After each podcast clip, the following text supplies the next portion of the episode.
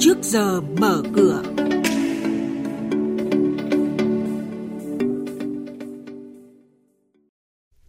Thưa quý thính giả, trong chuyên mục này sáng nay sẽ có những thông tin đáng chú ý đó là doanh nghiệp Logistics Việt Nam phục hồi tích cực sau khi dịch COVID-19 được kiểm soát ở nước ta.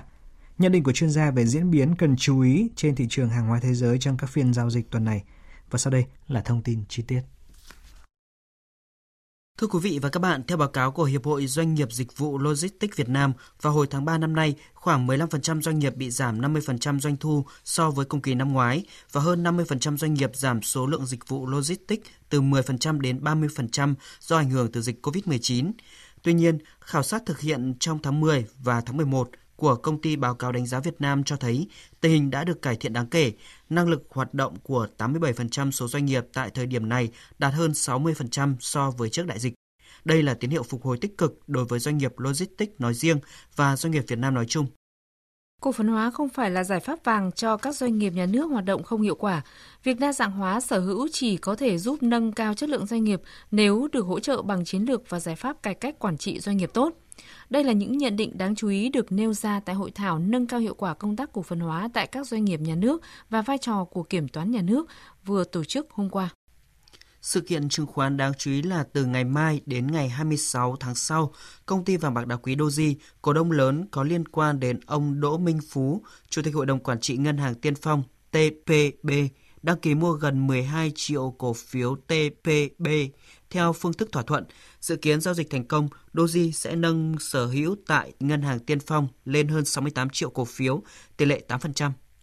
Về diễn biến giao dịch trên thị trường chứng khoán, chiều qua lực bán khiến VN Index không thể chinh phục thành công mốc 1.000 điểm, nhưng thanh khoản tiếp tục tăng mạnh với hơn 14.000 tỷ đồng trên toàn thị trường. Mã HPG và TCB dẫn đầu thị trường với giao dịch đạt gần 49 triệu và 23 triệu đơn vị.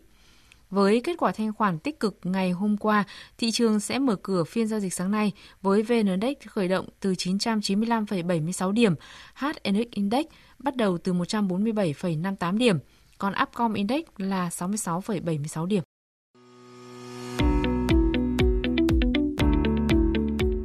Quý thính giả đang nghe chuyên mục Trước giờ mở cửa phát sóng trên kênh Thời sự VV1 từ thứ 2 đến thứ 6 hàng tuần trong theo dòng Thời sự sáng.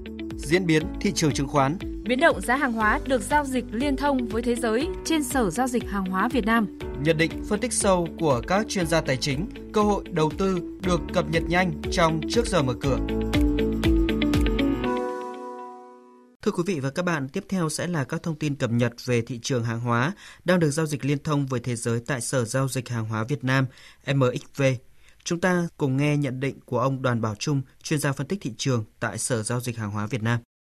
Thưa ông, xin ông cho biết một số diễn biến chính đáng chú ý trên thị trường hàng hóa trong các phiên tuần này.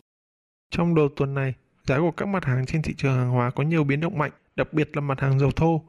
Giá dầu WTI và dầu Brent đã tăng đến 6% chỉ sau hai phiên, quay lại mức cao nhất từ đầu tháng 3 đến nay.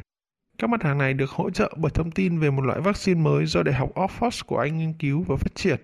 Loại vaccine này có hiệu quả đạt hơn 90% trong thử nghiệm lâm sàng, nhưng có thể bảo quản ở nhiệt độ thông thường giúp tiết kiệm chi phí hơn so với những vaccine trước đây. Thông tin này đã giúp cải thiện tâm lý của nhà đầu tư và làm dấy lên hy vọng dịch bệnh sẽ sớm được dập tắt và nhu cầu đối với những mặt hàng này sẽ sớm phục hồi. Đặc biệt là khi hoạt động công nghiệp tại nhiều nước như Trung Quốc hay Ấn Độ đang tăng trưởng trở lại. Vậy ông có thể cho biết thêm một số nhận định về thị trường dầu thô trong tuần này? Đối với thị trường dầu thô, giá đang trong xu hướng tăng khá tốt trong thời gian qua nhờ tác động tích cực của các thông tin về vaccine điều trị COVID-19 Ngoài ra, những kỳ vọng của thị trường và việc nhóm OPEC cộng sẽ có những điều chỉnh để kéo dài thời hạn áp dụng hạn mức cắt giảm sản lượng trong cuộc họp thượng đỉnh của nhóm sẽ diễn ra vào cuối tháng 11 này cũng là yếu tố giúp hỗ trợ giá.